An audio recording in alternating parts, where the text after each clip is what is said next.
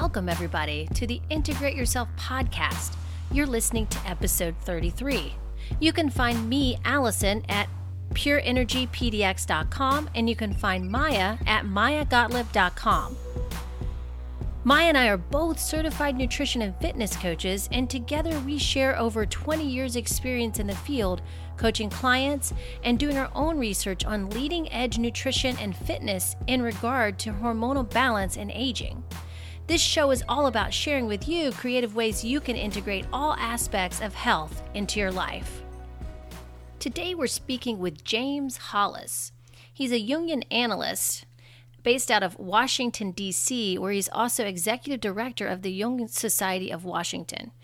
He has published 15 books translated into 19 languages and lectures widely on five continents. His latest books are Hauntings and Living an Examined Life. In this episode, we talk about topics that are related to James' latest book. We talk about the first half of life and how the the first half of life is just basically developing the ego, you know, and and making uh, getting grounded in life and then from there then you really you know at the second half of life is when you when you really start examining your life meaning you know leaving behind expectations of others growing into the person you are meant to be. This is something all of us go through in midlife and finding your purpose and actually connecting with that is a big thing as well. And James shares uh, his own journey and shift in in re reevaluating his purpose, re-examining it in his midlife. So, so much wisdom in this show. I can't wait for you guys to hear it. I hope you guys enjoyed as much as Maya and I did. Thanks again, you guys. Without further ado, here's the show.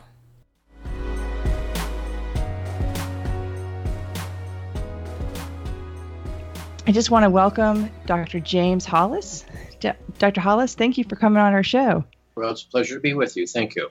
Thank you. Um, one of the things I wanted to actually talk to you about was some great uh, quotes that you kind of implied but left the audience to decide for themselves was um, what is the sense of mortality and why should I live longer?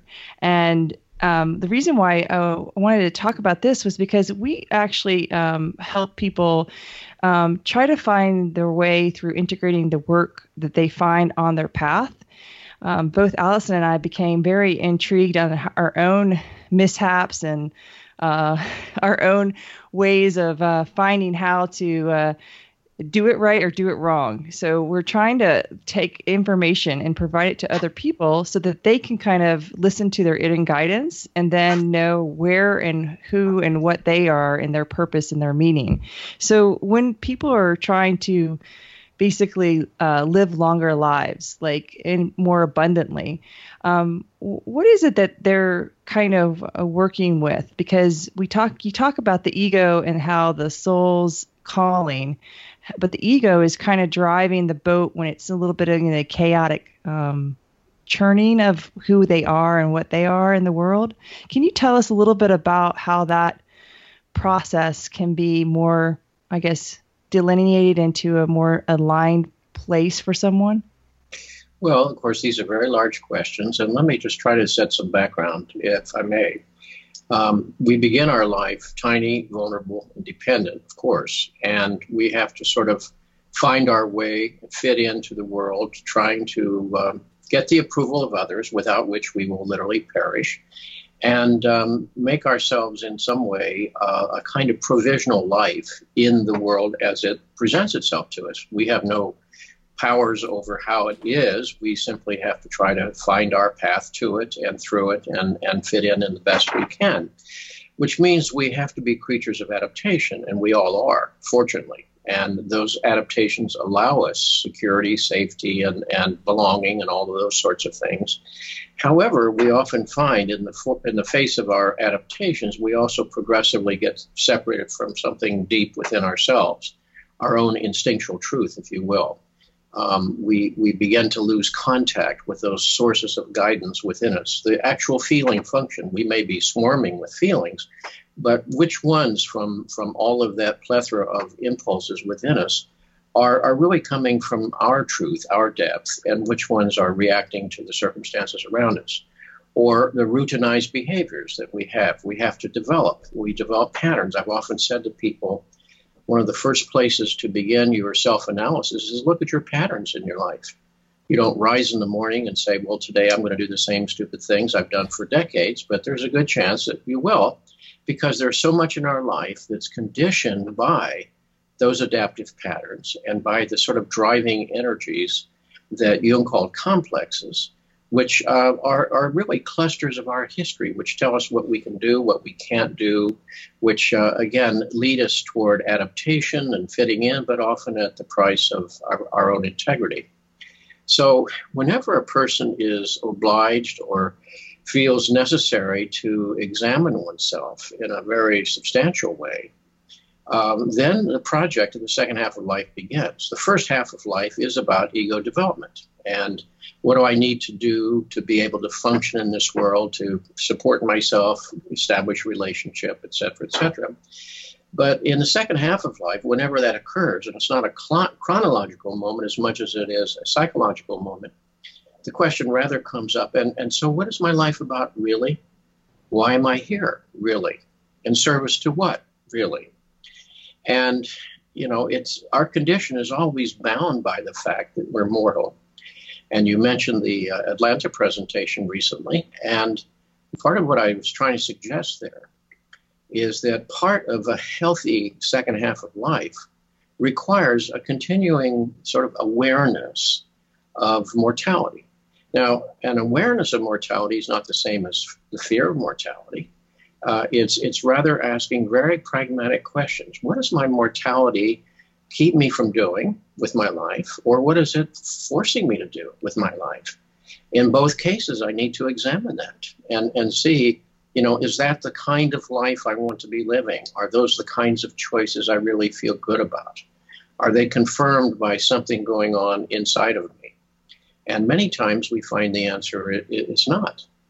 And so, you know, when, when we allow ourselves to remember whether or not you believe in an afterlife, and some people do and some people don't, this is the life we have. This is the one we know we get. This is the one in which we're conscious, relatively speaking. And therefore, it behooves each of us to try to make choices that we find are constructive and, and which are, are in some way based on what wants to enter the world through me.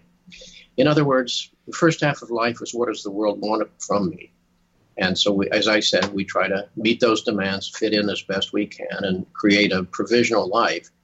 The real question after that, though, is what does the soul want of me? Now, soul's not a very sort of popular world, word in modern psychology. In fact, it's sort of vanished from modern psychology, but it really speaks to the question of our being that meaning seeking, meaning creating animal. In other words, more people suffer, disconnect from meaning than any other single source of suffering in their lives.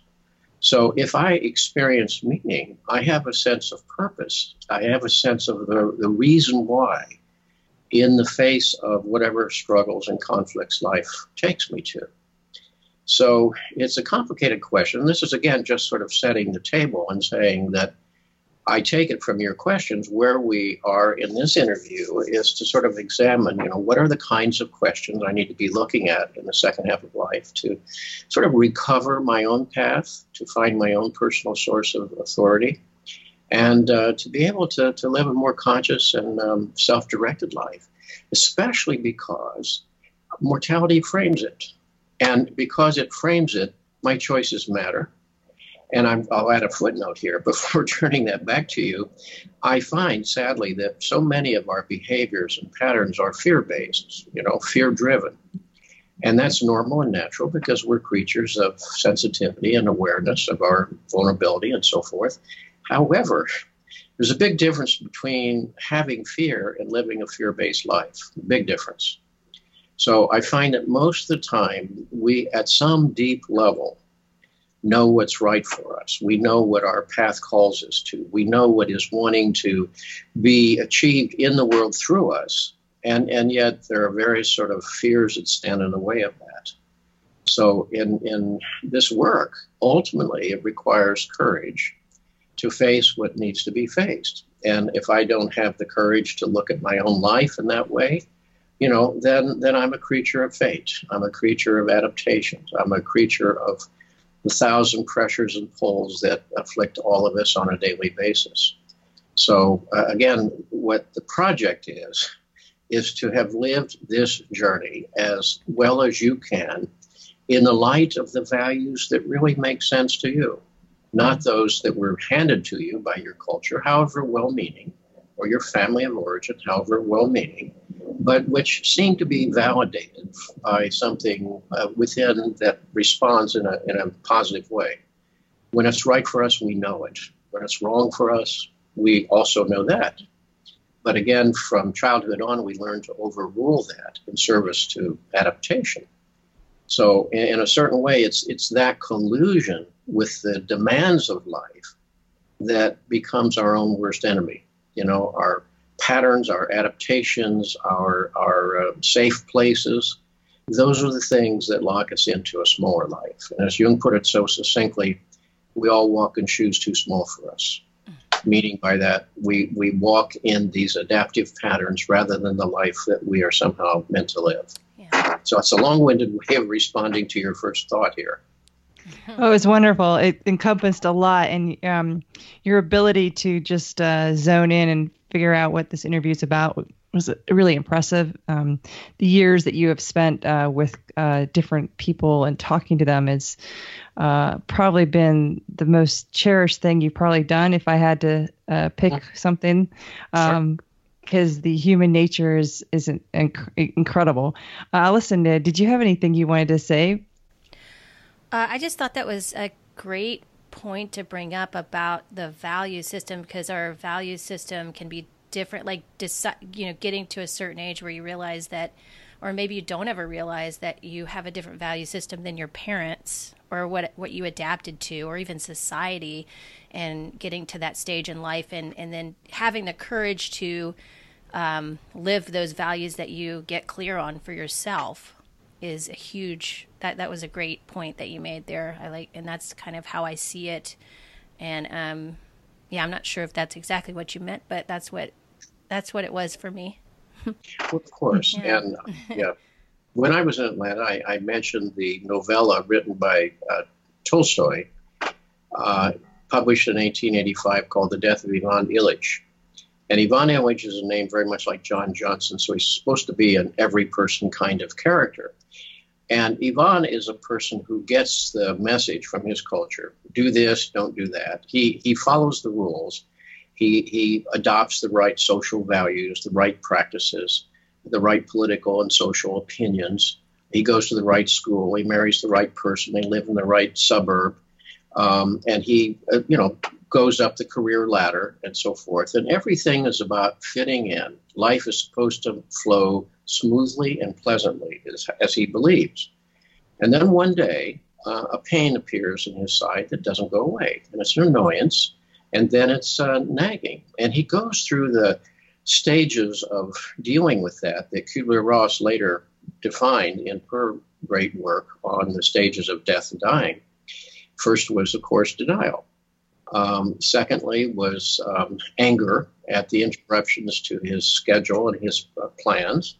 Uh, thirdly, was um, bargaining, making any kind of deal with anybody or any supernatural source as possible, none of which, of course, works. And, and then fourthly is depression.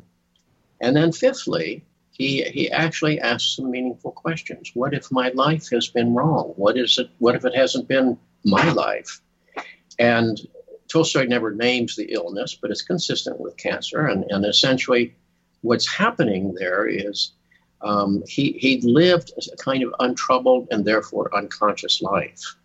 And when he's forced to question, it's for the first time he becomes a real human being. He asks a question What is my life about, really? And interestingly enough, nobody wants to talk to him about that. It's all about they're busy with their schedules and their lives, and, and it's his problem anyhow and he has three last days of conversation with an illiterate peasant who's assigned to take care of him.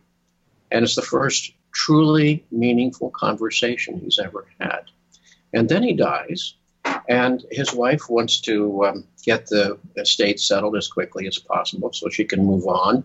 Um, his colleagues want to move up into his position in his uh, profession. And everybody wants the funeral service over quickly because they have a card game that night. In other mm-hmm. words, it never strikes anybody. This could be applicable to me. That's you know Ivan's issue. It's Ivan's life, not mine. And um, you know, why would Tolstoy have written that? You know, 100 and what 30 years ago, approximately. Except that he saw the same phenomenon. How much of our lives are carried on automatic pilot, and how much are are you know conditioned reflexes and and so forth. So, you know, in, in examining that, Tolstoy was seeking, obviously, to, you know, summon the reader in 1885 to some kind of consideration of why am I here? Really, in service to what? Am I just a, a wage earner? Am I just a parent? You know, that's a wonderful profession. I'm, I'm, a, I'm a parent and a grandparent, but at the same time, I also know my life is, is another kind of process somehow. And unless we ask those questions, I don't think we ever really keep the appointment with our own soul. And we all have an appointment with our own soul, and not everybody shows up for the appointment. That's that's clear. Which is great. Um, I, I, love the fact that in your book you talk about how um, meaning is actually finding us. Like one of the things I noticed was, you know, when uh, when I experienced, you know, teachers or somebody giving me some guidance was, you know, they asked me, you know, what's your purpose? What's your legacy? And at the time when I had that question asked to me, I was quite quite confused. Uh, you know, it was these questions of I still didn't know what I didn't want. And and so as life has kind of journeyed on for me, I find that now I do. And maybe I can answer that question. But when I read that you said meaning is trying to find us, it kind of takes the pressure away for us all to try to conclude right away your, uh, you know, either your legacy statement or your mission statement to who you are and what you are, because it's always changing. Um, can you talk a little bit about that? Well, in saying that meaning is seeking us, um, what I'm really suggesting there is that we don't create meaning. We we either live it or we run from it in some way. Meaning is something that's inherent within us. It's something that is intrinsic. It's, it's really what we mean by the word soul. Soul is simply a metaphor. I'm not speaking in traditional religious terms here, I'm just using it as a metaphor for that deep essence that each of us is. And when we're in service to that, we can't be all the time, that's clear, but when we're in service to that, there's something inside of each of us that supports us. Something rises to give us a sense of purpose, a sense of reciprocity. When you invest in it, it comes back purposefully. It might be full of conflict, it might be full of suffering, and so forth. The people that we would most admire throughout history are people who had lives we wouldn't want to trade for. They might have been lives full of conflict and suffering. But mm-hmm. we admire them because somehow they were true to what was most deeply held within them. And that that's why we honor them, that they were faithful in some way to um, who they most profoundly were and what was calling them as, as a person. Now, when, when Jung described this, he talked about that being the summons of the individuation process. And by individuation, he didn't mean ordinary individuality. It's certainly not narcissism and self absorption. Quite the contrary. It's finding something truly worthy of, of, of investing your energies, of your service. I mean, we all have to earn a living. We have to serve our relationships. We have to pay our taxes, et cetera, et cetera. These are legitimate trade offs with the world around us. Uh, and and that's fine. And many people think that's that's life itself. The question always is is what is wanting expression through me?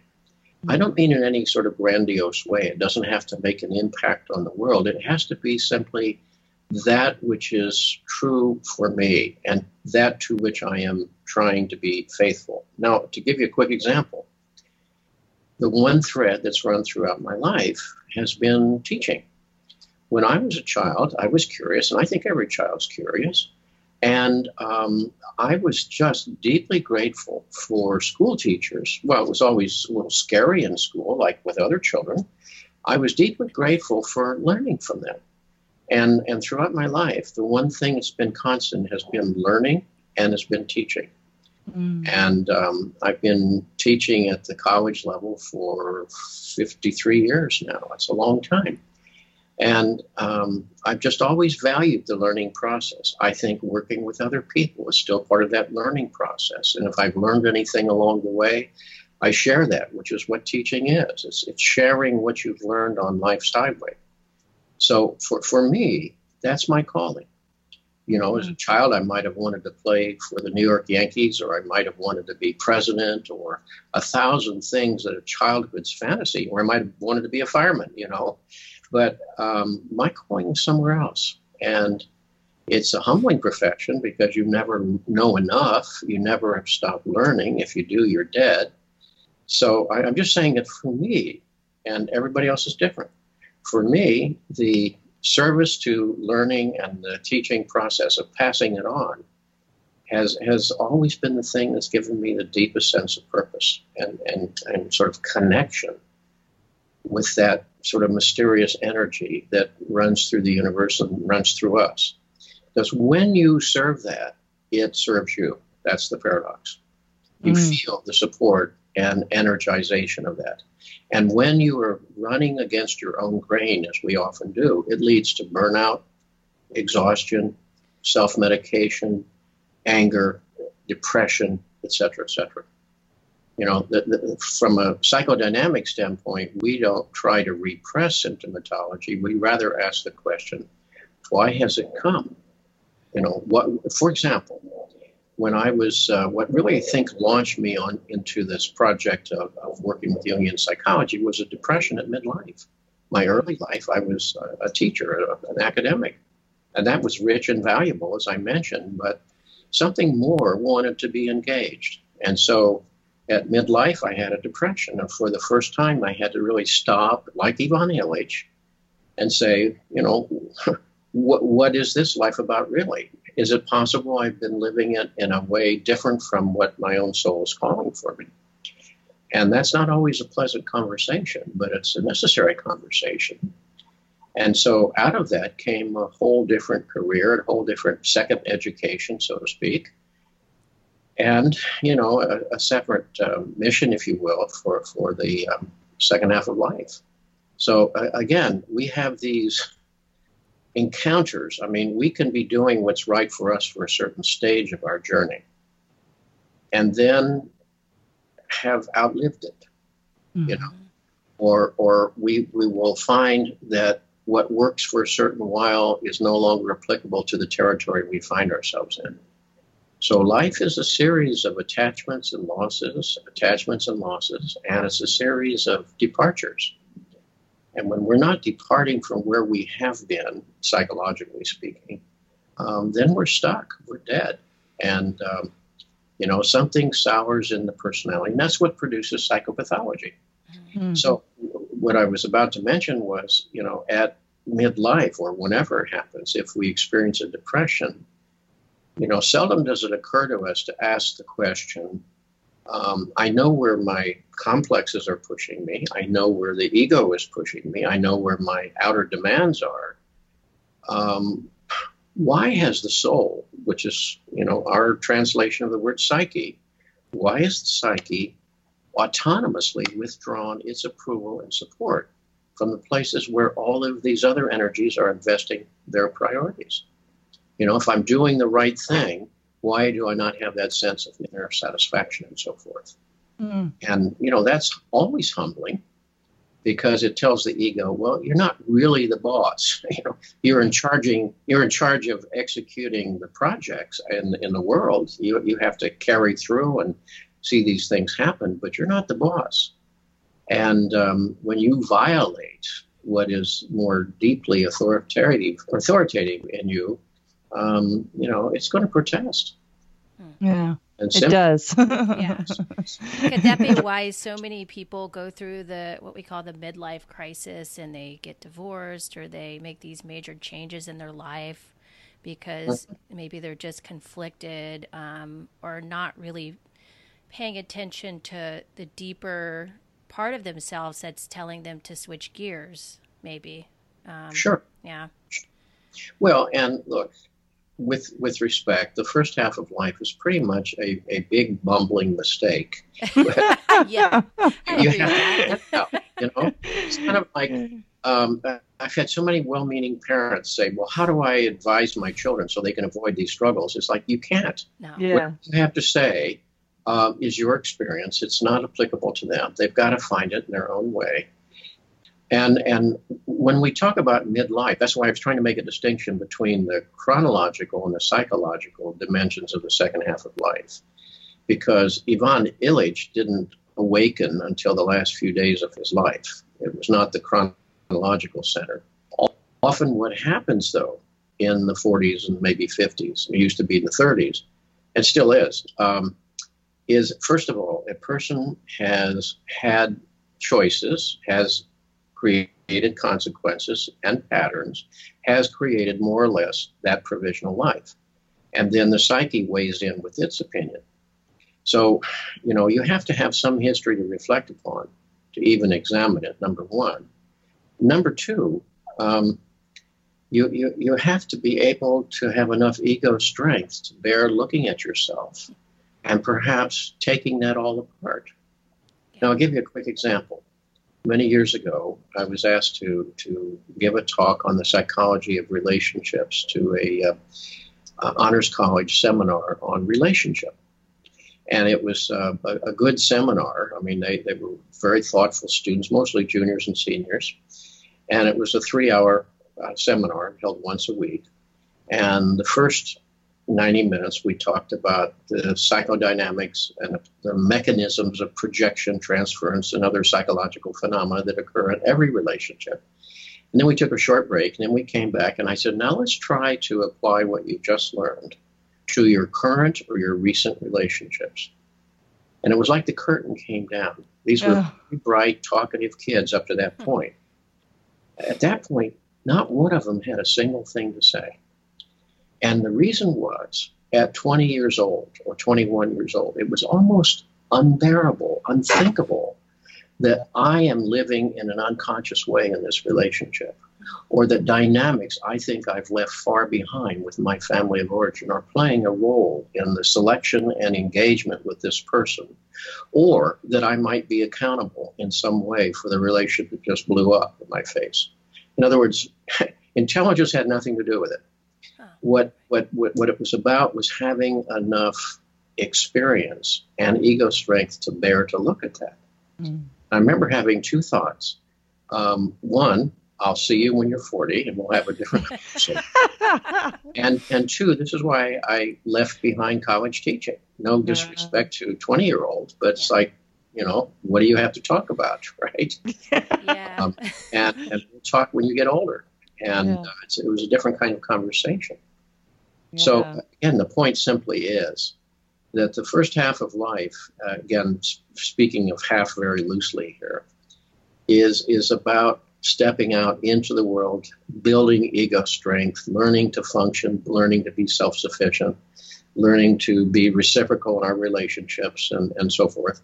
And the second half of life is, if we're lucky to have one, is ask the question so why am I here really? What is this life about? I mean, what is my purpose in this life? Not defined by others, but defined by something inside of me. Yeah. And, uh, you know, an infant knows this. It's called instinct. The infant's life is governed by its inner truth. But because of its, again, powerlessness and dependency, it's obliged to daily make those adaptations and sacrifices that leads to that internal estrangement. So we, we lose contact with our guiding source. Jung said once all of our problems come from one source, and that is separation from our instincts. Mm. Nietzsche called us the sick animal. Now, on the other hand, the social contract has the right to legitimately ask, you know, compromise with us. You, you learn to use a knife and fork. You learn to stop at a stop sign. These are not unreasonable expectations of the social contract. But we're talking about the other kinds of adaptations where, again, you lose contact with, you know, that inner sense of your own internal guidance, if you will. Mm. Well, it's interesting that you bring up um, our humanness in terms of like being in nature because um, I find our I, I'll say generation, but the the the the group of people that we uh, like to talk with and kind of get into uh, conversations with are people who are getting back into nature and kind of utilizing ways to um, either be in nature or um, experience more of a, a, human movement in nature um, because there seems to be uh, an expansiveness that kind of happens when you've gotten that call that says hey this isn't working and then you go into nature and you kind of feel that rejuvenation mm-hmm. and and science also says, you know, because we are indoors all the time, our nearsightedness gets affected by not being outside and looking at far distances. So, um, all of that affects us so greatly. And so, when we go into just looking at our habits, you know, and how we kind of conformed ourselves, it made me realize how important. Um, that uh, finding your inner calling may be just to be outside for a little bit more than you have been the other day, you know, kind of getting yourself into your true nature. Well, you know, as, as you step into nature, whether it's the mountains or the forest or the sea, you're, you're really repositioning that ego. You're reframing it. It's not mm-hmm. the potentate sitting on top of your life making these large decisions. You know, it's repositioned, reframed, and is very tiny in the face of the very large. Yeah, and that the that that helps. I think that's sometimes why I think people want on vacations to go to the mountains or the ocean or wherever. It's because there's something in us that longs to have that sort of resizing, as it were, that mm-hmm. reminder of we're, we're very tiny, swimming in a vast mystery. And, you know, just earlier this week, I was reading about their having discovered uh, another sun with eight planets, just as our sun has. And it's a thousand light years away. They can't even see it, but they can tell by uh, interference in, in, in wave uh, measurements that the gravitational pull indicates that. And you, you begin to think about how infinite, and that's one of the near systems. wow. At least a billion so, solar systems have been discovered. And, you know, when when I stop and reflect on that, it, it helps reposition my irritation that the newspaper was late this morning. right. you know, traffic is heavy or something like that. Right, right. And, and, that's when we're in some way standing in right relationship. You know, Jung said life is a short pause between two great mysteries. And I think two things about that. You know, it is essentially mysterious, and, and it, no matter what people think about it, we'll wait and see, right? You know, that's only human theory. The, the important thing is to say, all right, to recognize this short pause has to be as luminous as I can, not in terms of world standards or external standards, but in terms of you know what it is within me that that is valid and which is confirmed by my experience. Yes. Uh, which is impactful in the way that you know doesn't keep you in that um, i haven't done enough. It keeps you in that same statement of i'm comfortable where i am in terms of who i am and my acceptance of myself right? Yeah that's right. Well and you know it's it's natural and normal for the ego to test itself. I mean, there's a place for ambition in life and to figure out what you can do, uh, how, how far do your wings take you. Um, and that's that's again a necessary agenda for learning about yourself and you know setting off into the world. Having done that, to keep sort of doing that is rather infantile, because it, it means that I'm I'm still being in some way defined by that that drive for power, that drive for validation. Mm-hmm. And while those are natural human needs, their their prevailing keeps one in a kind of driven and and infantile position. Um, rather is the the question, all right, what is it that feeds my soul? What is it that feeds my spirit? Um, what is it that gives me a sense of purpose and, and commitment and direction? And that's a different question. Right. And yeah. it means shifting the focus of one's and energies, you know. And, you know, so the same, for example, with writing. I mean, there was a time in my life when I was in the publisher perish world, and something in me rebelled. I, I wrote a book uh, when I was very young because I was expected to. Something rebelled, and I didn't write again for 20 some years. I was by that time I was out of academia, and I started writing on subjects that were important to me, rather than things I had to do to prove my capacity for research. Um, I, I, found that I was not a researcher. I could do it, but it, there was no joy in that. Mm-hmm. Um, what, what I found was there were subjects such as the Middle Passage and Swamplands of the Soul and, and you know questions like that that were really the ones that, that spoke to me. So that's when the book started pouring forth, and they only have come out in the last what 20 years, you know, 14 books in 20 years, and it was like all of that time, those those books were there wanting to be expressed. Um, and it was almost like carrying eggs. You know, the eggs mm. are there, but they have to, in some way, be opened. But if they had been opened prematurely, you know, it, it would have been just bad. That's all. It would, wouldn't have worked. I, I, my head was full of knowledge, but very little sense of why is this so important to you? What does mm. this mean?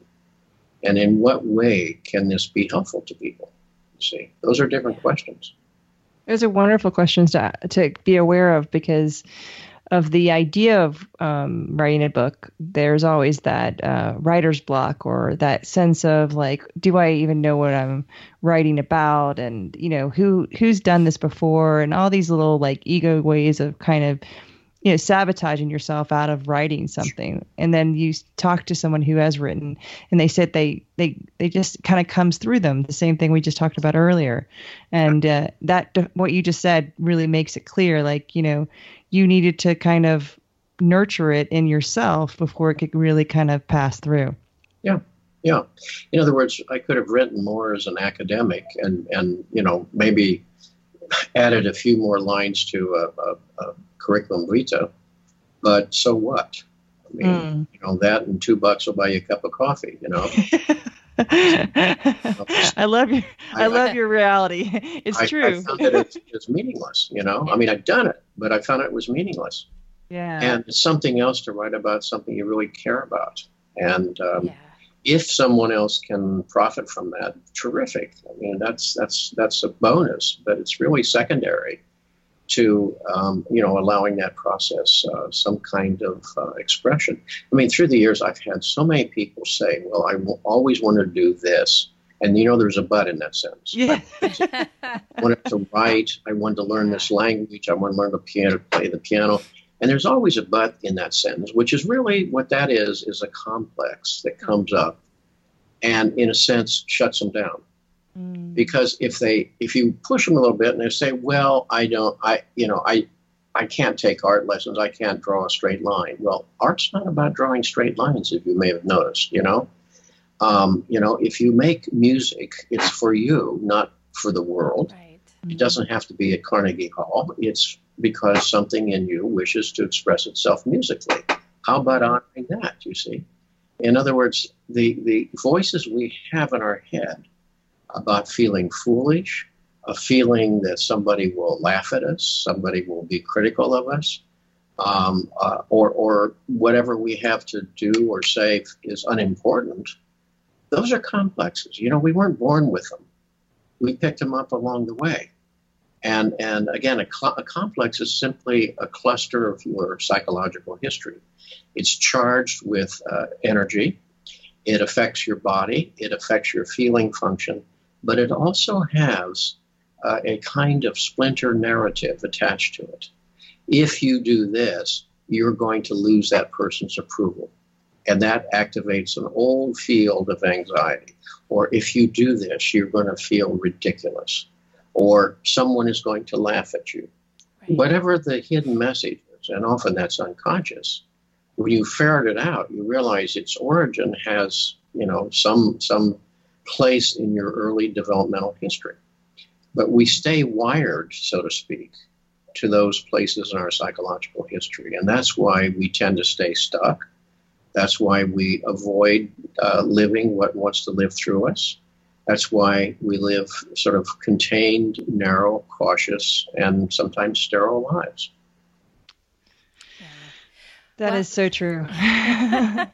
as you were speaking, I I was the the whole dynamic of social media came up for me and how that is um, how the importance of getting likes and get and building an audience that way is has become a, a social norm for people and, and a part of their ego and their uh, self worth as well in uh, in a big way.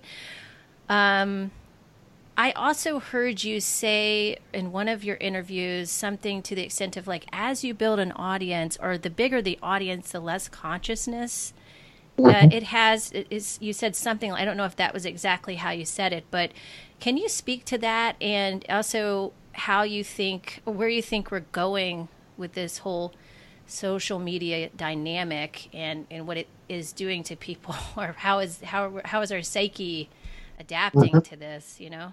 Well, there are several questions there, frankly, that you just asked.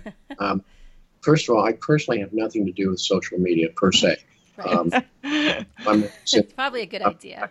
I, am using this medium as a teaching function. That's why I said yes. You know, uh, I, I, I, I don't get involved with it, but I know many people who do, and that's fine. Um, it's interesting how while the internet connects us, it also atomizes our lives in the sense it produces more and more um, isolation. Mm-hmm. You know, people. I mean, we're sitting here talking to each other via a computer screen, and that's good given the distance between us.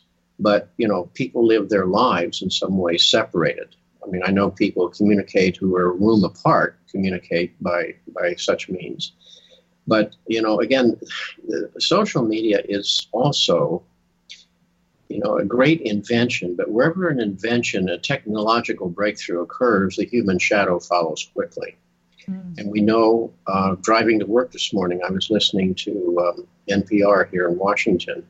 They were talking about how hate groups uh, have never had better recruitment in their life except through social media and how they've taken over certain sites and you know fascistic groups and neo-nazi groups and, and anti-semitic groups et cetera et cetera you know that, that that's the dark side of human nature. It fills in the gaps very quickly.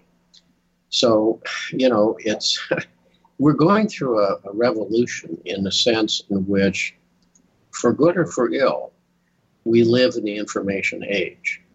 And at some level, we're drowning in information. Again, but information does not equate to knowledge. Knowledge is trying to understand how this relates to that, what, how, what's the purpose of this, and how it, it um, you know, what's the structure of it, and, and, and what is its value. And that, and knowledge alone is not yet wisdom. You know, wisdom is, is seeing this in a much larger context and how it, how it affects your life. So we're drowning in information. We saw uh, evidence, there's plenty of evidence from national sources that maybe even elements of our recent election were hijacked, you know, by the subversion of the internet and social media and, and trolls and people, political groups and so forth. And I don't see that diminishing. I think it's only going to increase. So it, it, it will become, as it already is, in some way an unreliable ins- uh, instrument even as you have your identity hacked and so forth. And, you know, I can't even go to a doctor anymore without having an online account with them, literally. Mm, wow. And, yeah. and, you know, so anything that's online, you know, somebody has access to. Right. And, and so forth. So there's, ironically, in trying to build community, we're also losing our individuality. We're losing our, our anonymity. We're losing our privacy and we're subjected to the onslaught of, of the human shadow. So, you know, it's it's it's a mixed blessing, and um, I, I I know people who are withdrawing or you know not not practicing with social media anymore, and and the reason for that is because they they found themselves in some way in, as you said, building a certain kind of ego gratification on the one hand, having in some other way, having to respond to people all the time, it was in, in a significant way taking them away from themselves. Yeah.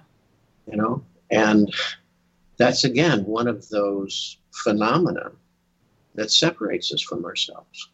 Mm. That's why all of my writing and work in the last you know few decades has been a, is about helping people you know reconnect with themselves and um, you know people don't come in and necessarily say well it's, it's i'm in the second half of life so it's time for me to keep my appointment they, they would that way but they might talk about a relational crisis they might talk about a depression or talk about a loss of meaning and purpose in their life and um, excuse me. And um, you know then, then you begin to realize all right another kind of conversation has to occur here.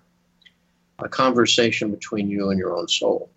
Mm. now i'm not suggesting that everybody be in therapy. I'm not suggesting that everybody's an introvert because clearly they're not. I'm talking about how easily we are distracted from that kind of conversation with our own soul that itself is not new. In the 17th century, Blaise Pascal, the famous French mathematician, inventor, and mystic, said once that the court, even though these were the wealthy, privileged people who could sort of purchase anything, the court had to invent the jester because if they stopped and paused and reflected on their own soul, they would quickly grow miserable and fearful. Oh. And the jester was invented to distract them. The phrase that Pascal used was divertissement, that means diversion. So we live in a culture whose chief treatment plan for existential anxiety is diversion. Mm. You know, 24 7. You can plug something in, turn it on, have the illusion of connection, and essentially be, at the end of your life, um, profoundly disconnected from yourself, from nature, from each other, and, and from yourself with all these wonderful tools. So it's a, it can be like a Trojan horse that is a great gift, but it actually leads to um, you know a further sense of uh, self estrangement.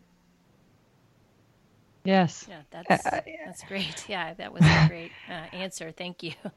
Yeah one of the questions I have, and uh, I know we're getting close to the end, but uh, I just simply wanted to talk a little bit about um, the second part of life and my version of what I'm seeing with my 90 year old uh, mother in law, which is a gift, I know. She's showing me a lot of things, um, but it kind of relates to the idea of letting go of the material world and letting go of your um, ideas of um, the timeline that you had of like this was bought there and this was this gift from so and so um but the idea of the souls um like i don't know if it's this is kind of how i want to phrase it but maybe you have a better way is the cleanup aspect of not leaving all these um, things kind of to others to take care of.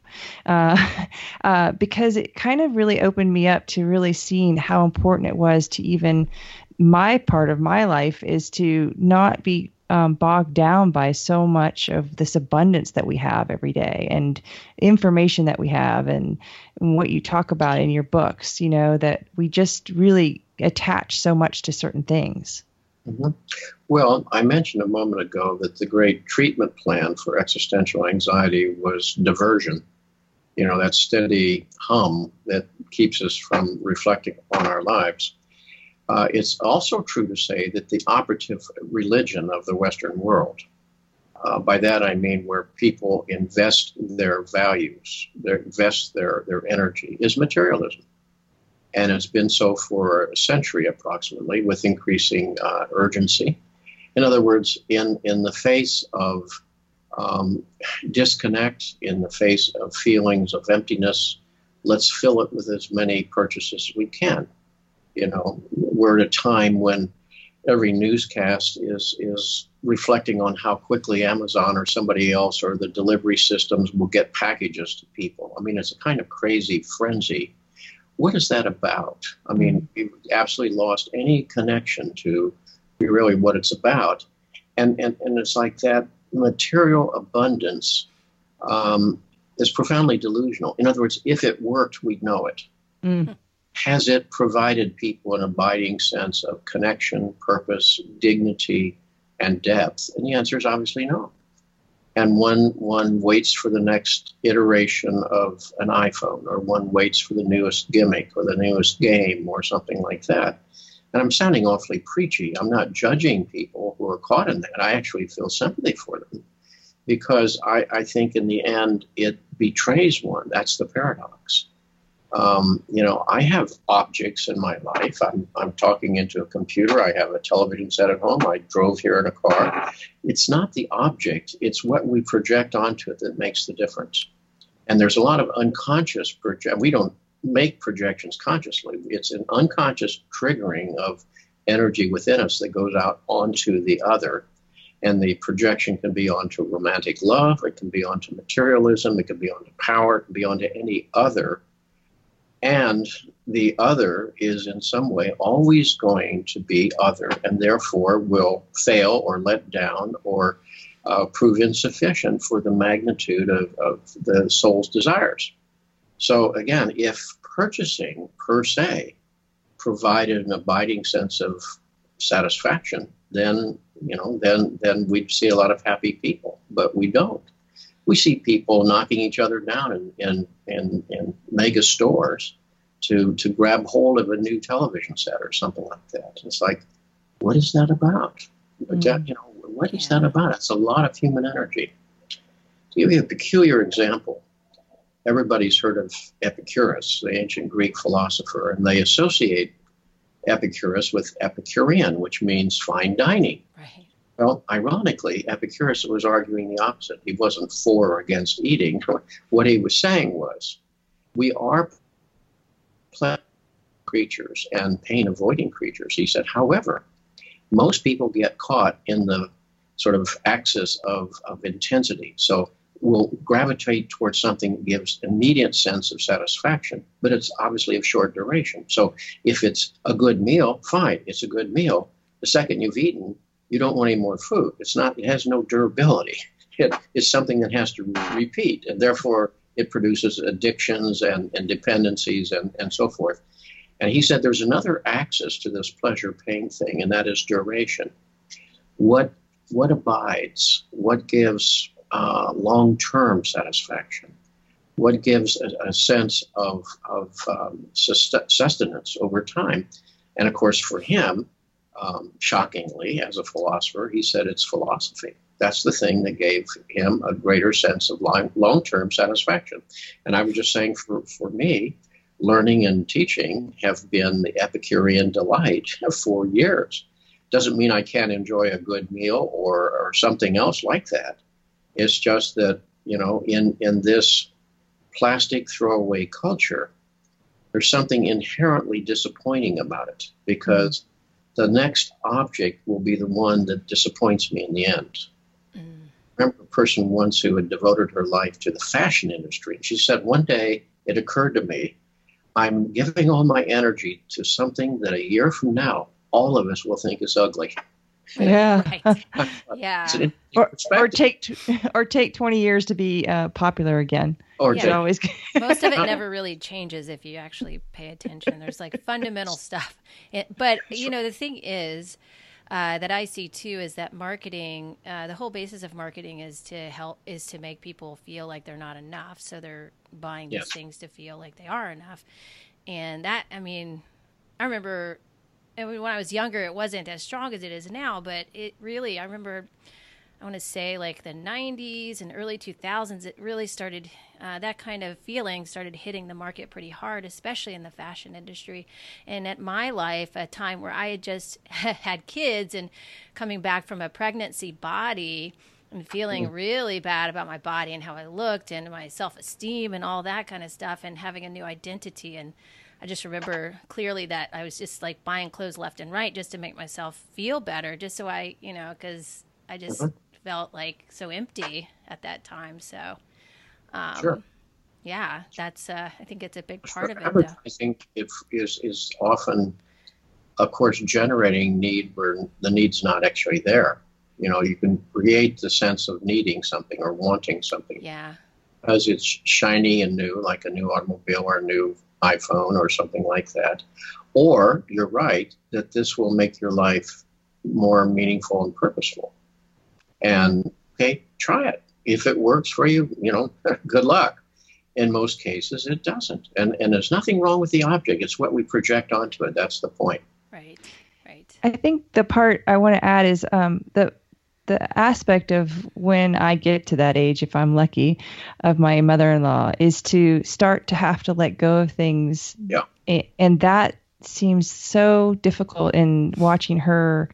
Um, you know, it's like out of mind, out of sight kind of thing works. But when she sees it, it has these big emotional uh, components to it. And I, I kind of, you know, we had to move her into a senior living. And what really kind of occurred to me was half of these things are broken. Things are not as cherishable as she thinks they are. And it's like having a disconnect to having someone to say to you or say to her, hey, you know, um, you don't need this. It's okay to let it go but that process isn't so easy, no. you know? Well, at, at, one level, we can understand how one's uh, sense of self and sense of history can be attached to certain objects, pictures, so forth. Um, in another way, um, you know, the, the proper aging process is about progressive detachment from the hold the world has upon us. Mm. Um, the ideal departure would be to relinquish our attachment to life just as we're leaving it. You see. Right. Now, there's nothing wrong with the life force. That's not my point. It's it's that the the sort of ego-driven, complex-driven um, clinging to it is is not only delusional because we can't hang on to it, but it also creates you know obsessional behavior and um, uh, and obsessions and compulsive behavior, and and also um, leads ultimately to disappointment and, and so forth. So, you know, the German word for serenity, Gelassenheit, means in terms of its component pieces, the condition of having let go. You know, to let go of the ego attachment to something provides one a sense of serenity. Yeah. And, and that's why in all the 12 step groups, the so called serenity prayer is about knowing all of your frenetic behavior is just making things worse. And you have to let go of that in order to be present to other aspects of your life. And, um, you know, if, if ever there's been a failed religion, it's materialism. Mm-hmm. And yet, by and large, it's the one we have. I mean, it's the yeah. one that, again, occupied, you know, Jung said, you know, a person's religion is where they really invest their daily energies, not where they think they say. But um, you know, when when the pragmatic question is, where do you really put your values? And and materialism is, I think, in lieu of deep connections to one's own soul, to the soul of others through relationship, and and through meaningful uh, participation in life. You know, um, and and that that you know Freud said the requisites for sanity were work and love. Well, obviously he didn't mean drudgery, but he meant work that's purposeful. If it's purposeful, you know that's part of how we fulfill ourselves in this this world, and and and love as well. So again, underneath all of this, there is some kind of energy. That's all we can describe it as an energy that is autonomous, that was there from the beginning, that is constantly present, and which is uh, supportive and directive um, and instructive when we pay attention to it. Yeah. And when we don't, it pathologizes, which means it's going to express its disfavor symptomatically and and often that's what brings people into you know the therapy um, setting with me. Um, not that they're bad people in any way whatsoever. Quite the contrary, they're usually very well intentioned. It's it's that something inside has not been valued sufficiently, that it's it's expressed itself in some distressing form, And again, that's the invitation to a different kind of conversation, which I think makes one's life, um, frankly, more interesting and certainly deepens and dignifies the, the meaning of one's journey. Right. Wow. I mean, as always, your eloquence and ability to express the uh, words uh, that um, just seamlessly come from your inner self just makes um, makes makes everything seem a little simpler. So I appreciate that. Um, I appreciate your books. Um, they are treasures of of just sweet um, and basically sweet little secrets of life that I think if you just picked up one and just looked at maybe a, a just a page or two, you'd find something that was re- relative to the reader. It's very impactful for me, and I have been um, blessed to have been able to been to your lectures to talk with you today, um, and um, hopefully we can talk with you one other time in the future. Um, hopefully, social media will um, help us uh, provide a better platform where you know information that is is impertinent like this could be um, given to people in a way that everyone can decipher and discern stuff better. yeah. Well, let me just say, I'm grateful if those books and lectures have been helpful to you in some way. But you know, that's what a teacher does, and I'm just doing what I do and serving a profession that, in turn, has uh, served me, and um, that's that's a privilege. So, thank you. Thank you. Thank you. Yeah. Thank you Take for care. coming on. You too. All right. Thank you. Bye bye. Thanks so much for listening today. If you'd like to access the show notes, watch this episode, and share your thoughts, head on over to pureenergypdx.com. As well, you can download your free guide to better digestion because, as we know, better digestive motility leads to hormonal balance and a healthier metabolism. We'd love it if you'd subscribe on iTunes and leave us a great review as it helps us get our information out to more people. As well, we'd love it if you'd share this episode with your friends. If you want to support us by contributing to the production cost of this podcast, you can head over to patreon.com slash integrate yourself. Thanks so much, everybody, and Happy New Year. We'll see you guys in 2018. Until next time, we'll talk to you soon.